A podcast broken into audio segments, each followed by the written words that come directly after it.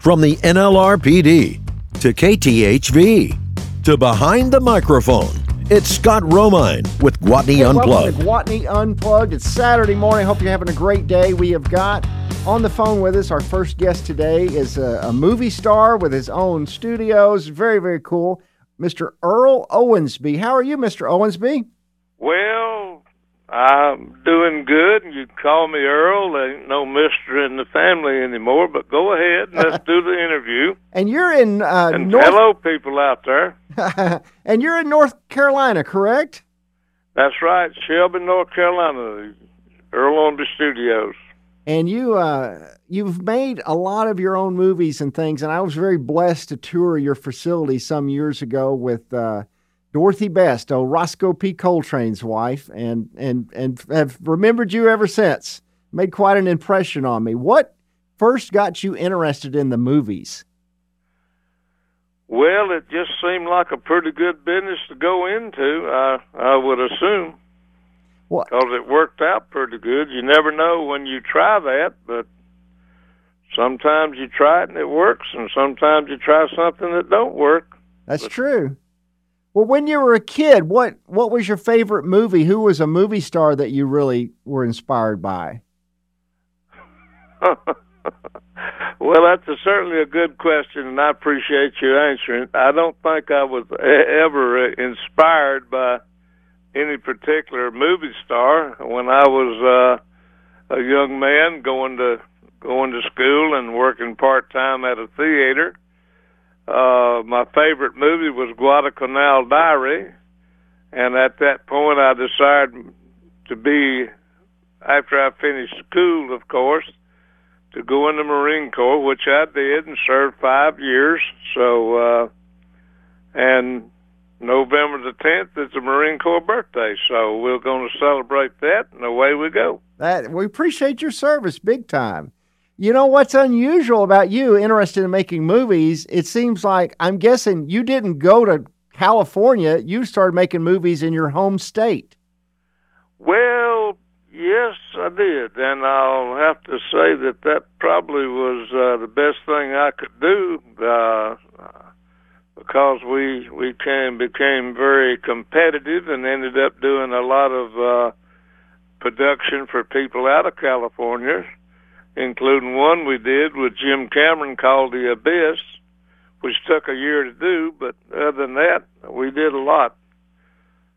Well, I know that like in November of 73, and I'm like 20 days old when you did this, you started making your first movie, Challenge, and then you go on to re- release like one movie a year for the next four years. What what was the formula you had come up with where you weren't going to lose doing this? Well, each movie that we uh, that we ended up producing and and uh, turning into a feature film, you still kind of have to look at the market and see what it was selling.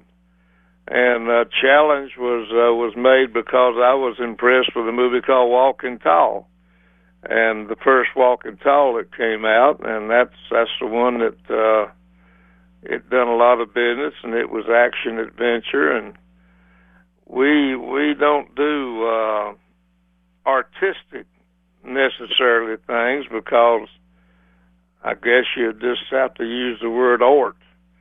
It ought to make a profit or don't make it. That's right. So you, I mean, so that- I think movies we should were. have car chases and explosions and all that, and I guess that's the kind of thing you did. Yeah, we uh we did a lot of that. Now, you made a movie named, I guess the name is Seabo, Buckstone County Prison. and, and the ratings board did not want to give you a rating. Can you tell us why that was or how that was? Well, now that did not happen on Buckstone County Prison. That happened on a movie called Dark Sunday that uh we made and it was no uh a lot of a lot of bullet hits, I guess you'd have to say. It was action adventure, but we there was no sex scenes or anything that would cause it and it went to California and they rated it X and I appealed it and went through that whole process. And at the end of the line, after going to New York and repealing it and all that stuff with the rating board, and then Congress uh, investigated the rating board on it, and then finally I got a call from the rating board from the uh, Los Angeles airport, the guy that was like the vice president of that whole thing, and his words to me, Mr. Owensby, uh, we've been through all this, and it's caused all of us a lot of trouble. Won't you just go ahead and rate the damn thing whatever rating you want on it, and we'll forget about it? And that's what he said. And that's and so I guess you gave it what an R rating or something. PG fourteen. Oh, okay. okay, there wasn't even any uh, nothing that would keep it from being good for fourteen year old sure. teenagers. Sure. And and your movies, people use that term grindhouse films. What what is that really mean, or what does that refer to? What what is it? Yeah, sure. Like, what is that exactly? Because people don't know that these days. What was the word you said we got? Oh, like grindhouse films. I, I know is what they kind of call that. I guess it was an, a, a type of film maybe that was in the '70s or had their own theaters and and that sort of thing. Action adventure, I guess. I don't know, but we we played uh, we played the big theaters and uh, any anywhere that not just drive-ins. The federal government we sold to the military. They played them, and you know I don't I don't know what all that was about. I never had a problem with what anything was rated except Dark Sunday, and that was one of those things. If they could find something that would put me out of business. Yeah. In their minds, I got you. It didn't work. It did not work. No, Yeah. it didn't work, and still don't work. I mean, right? Today's market, people will go out and they'll do films and they'll spend a lot of money. That don't mean they can get a theatrical release. See, the whole business has changed. Everything's changed. Now we have DVDs and we have streaming and we have Netflix and we have uh, Amazon and we have all that stuff going on. And so the theatrical, it has to be a pretty, pretty good thing that's going to go out. No star opens a movie much anymore. They used to have the fact that Bruce Willis made the movie, and then it would open big. But all that kind of has has bit the dust too. But you know, that's just life. I've always heard that anybody can make a movie. It's the distribution that is the That's, problem. That's the big deal. You're absolutely right. You've always heard right. yeah, you know, You can't get it distributed you then can't you do anything with it. There's probably right now. Right now, the number one movie right this day, today, not tomorrow, not after something opens Friday. You'd never believe Joker Yep. is going a billion dollars. And I've seen it. The, you look know. at all the fuss and all that stuff about Joker, and there's where it's going to be this, going to be that, going still grossed a billion dollars. A billion dollars is a whole lot of money. That's quite a bit of money. To me, it is. I mean, you know, that's just to me. You look at something that's a billion dollars. Jim Cameron has uh, two of those multi-billion-dollar movies at the top of the whole heap. Titanic with three billion, and and Avatar with three billion. You know, so Avatar is don't know. And Pretty good. and supposedly they're making a sequel to it, so I guess we'll see. Hey, can you Oh, hang on? Avatar! Avatar has a contract. Uh, Jim has a contract with uh, with 20th Century Fox to do eight avatars. I'm sure he will at some point in time. Oh, I'm yeah. That's just the way it is. Very brilliant, brilliant director. Brilliant, absolutely brilliant, Oh, yeah, definitely. and a personal friend of mine. I I I, I like Jim Cameron a lot.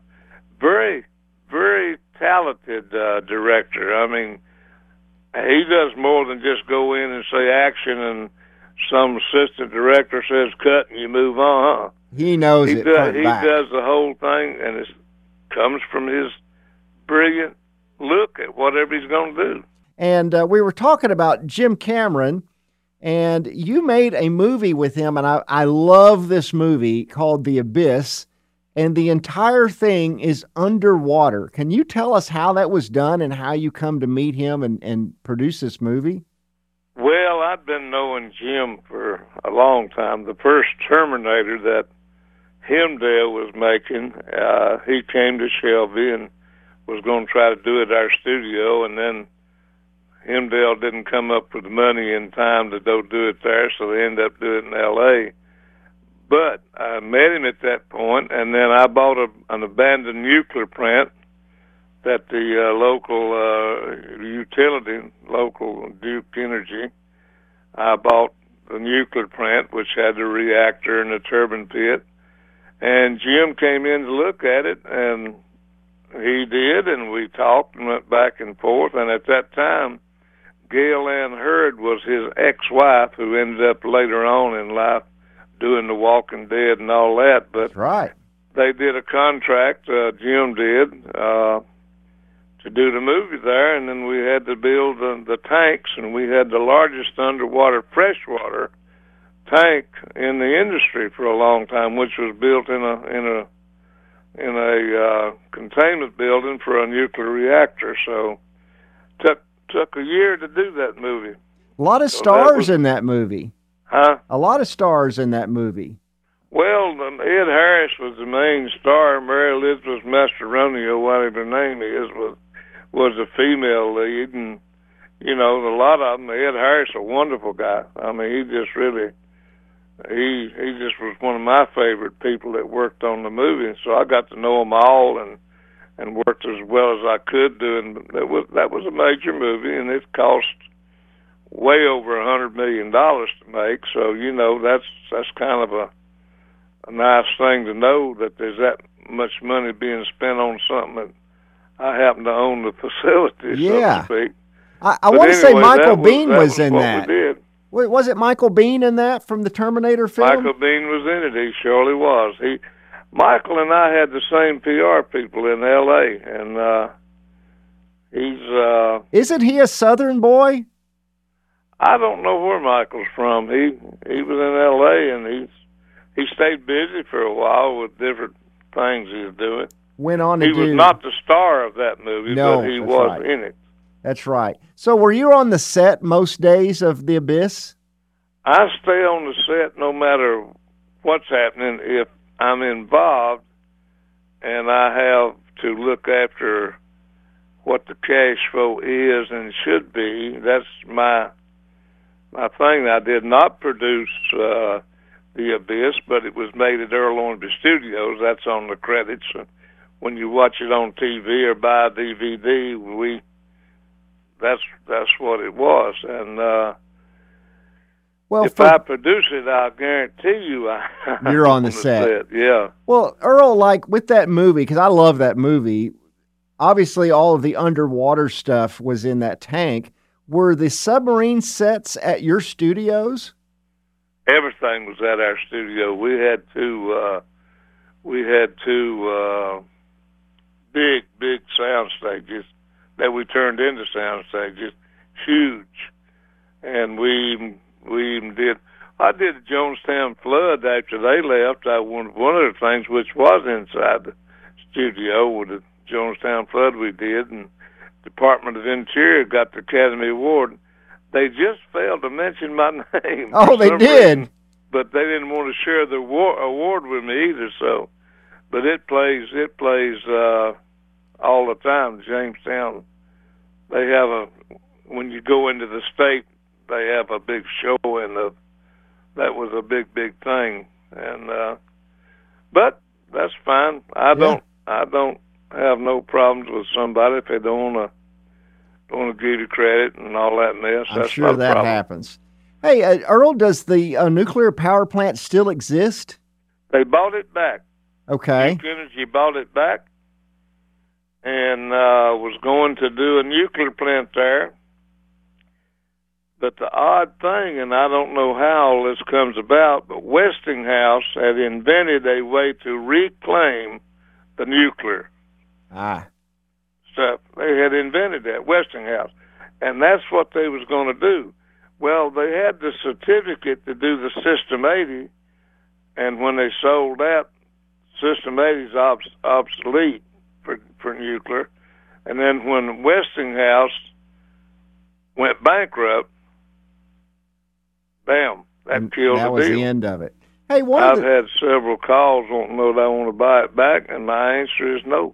you don't need a nuclear power plant. Oh, not anymore. I mean, we Right. made five movies down there. We did uh, we did Florida Straits and did Probe for Universal Studios and all that. I mean, you know, but I can tell you right now that kind of facility that Duke Power had spent over a couple of billion dollars, then that that kind of thing will eat your lunch. Oh, sure. Well, you just don't need all. I don't need all that pressure. I mean, I just don't. I noticed where uh, folks go into the business, and all of a sudden they think, "Well, I read where he did this and he did that." That that's not the way something works.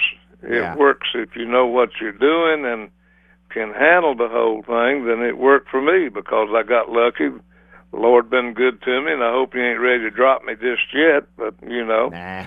you go in and do what you do, but business changes. Don't matter what the business is, it will change, and you just have to roll with the punches and change with it. Well, YouTube and Netflix has certainly changed the movie business and Apple iTunes and all of that. It's just a different thing now. Uh, hey, I want to ask you about. I'm a huge fan of comic books, and I remember in your office this huge painting of Namor the Submariner. Was that a movie you were going to do at some point or something?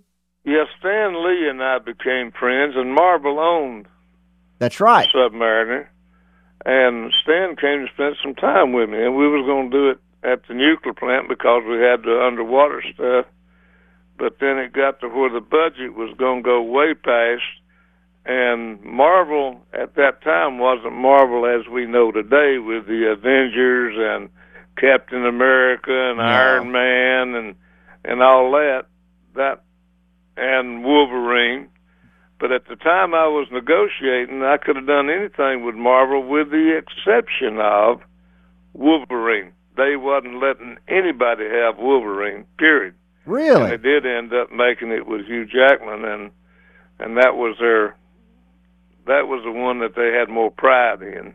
So I guess the one at the time you were looking at doing this Namor, the Submariner, there was just like a Spider-Man TV show, and Lou Ferrigno was the Incredible Hulk, and that was it. That's it. That's all that existed at that point. Hey, one of the things I wanted to ask you about, I, did you know Elvis Presley? I remember a jumpsuit being in your office. Yeah, I knew Elvis Presley, so I named my son uh, Elvis. One of my sons, I have three sons.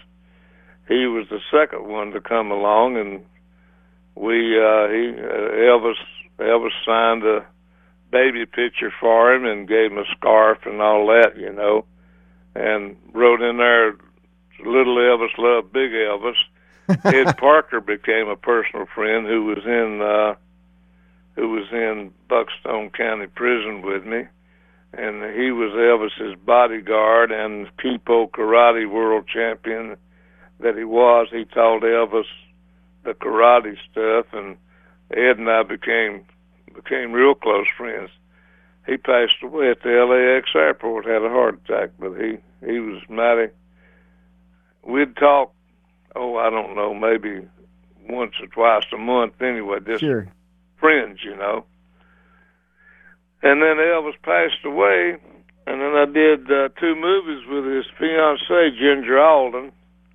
And she was there with him when he died, I, I think, yes, correct? she's the one that found him dead. That's right.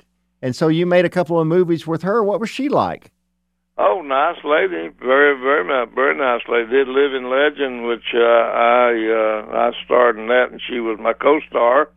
And then I did a movie with her called Country Girl, and and she was in that, and she was wanting to move on and be an actress, and she ended up marrying some director in New York who directs commercials. And as far as I know, that that's where she is now. I don't Right. Hey, I well- don't I don't follow any actors around. around I understand. Well, just real quick, we got a minute left. We're in Little Rock, Arkansas. You made a movie with G- Gil Gerard, who is from Little Rock, I believe.